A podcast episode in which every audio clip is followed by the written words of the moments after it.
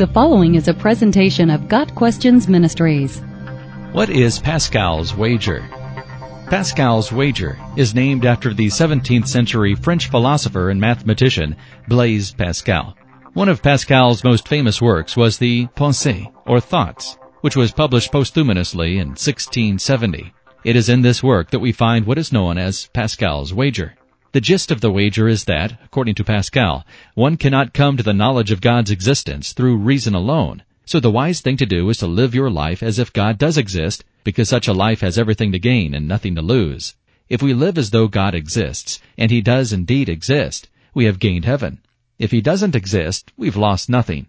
If, on the other hand, we live as though God does not exist, and He really does exist, we have gained hell and punishment, and have lost heaven and bliss. If one weighs the options, clearly the rational choice to live as if God exists is the better of the possible choices. Pascal even suggested that some may not at the time have the ability to believe in God.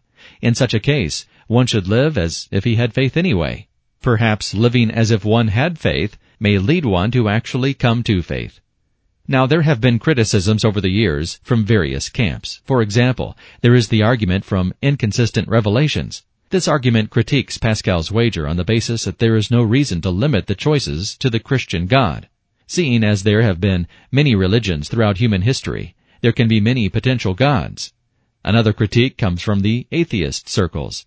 Richard Dawkins postulated the possibility of a God that might reward honest disbelief and punish blind or feigned faith.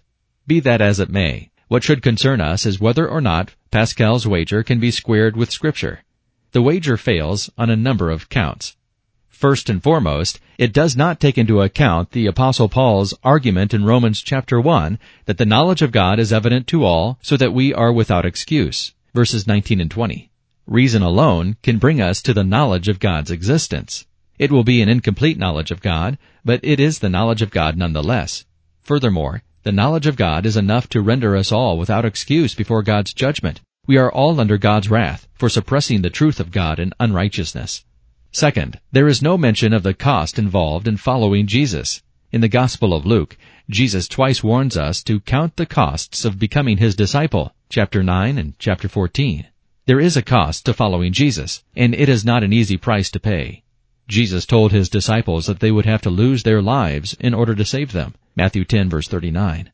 Following Jesus brings with it the hatred of the world, John fifteen, verse nineteen. Pascal's wager makes no mention of any of this. As such, it reduces faith in Christ to mere credulity. Third, it completely misrepresents the depravity of human nature. The natural man, one who has not been born again by the Holy Spirit, John three, verse three, cannot be persuaded to a saving faith in Jesus Christ by a cost-benefit analysis, such as Pascal's wager. Faith is a result of being born again, and that is a divine work of the Holy Spirit. This is not to say that one cannot assent to the facts of the gospel, or even be outwardly obedient to the law of God. One of the points from Jesus' parable of the soils in Matthew thirteen is that false conversions are going to be a fact of life until the time Christ returns. However, the sign of true saving faith is the fruit it produces, Matthew seven, verses sixteen through twenty. Paul makes the argument that the natural man cannot understand the things of God, First Corinthians two, verse fourteen. Why? Because they are spiritually discerned. Pascal's wager makes no mention of the necessary preliminary work of the Spirit to come to the knowledge of saving faith. Fourth and finally, as an apologetic evangelistic tool, which is what the wager was intended to be, it seems focused on a risk-reward outlook, which is not consistent to a true saving faith relationship in Christ. Jesus placed obedience to His commands as an evidence of love for Christ, John fourteen, verse twenty-three. According to Pascal's wager, one is choosing to believe and obey God on the basis of receiving heaven as a reward. This is not to diminish the fact that heaven is a reward, and that it is something we should hope for and desire.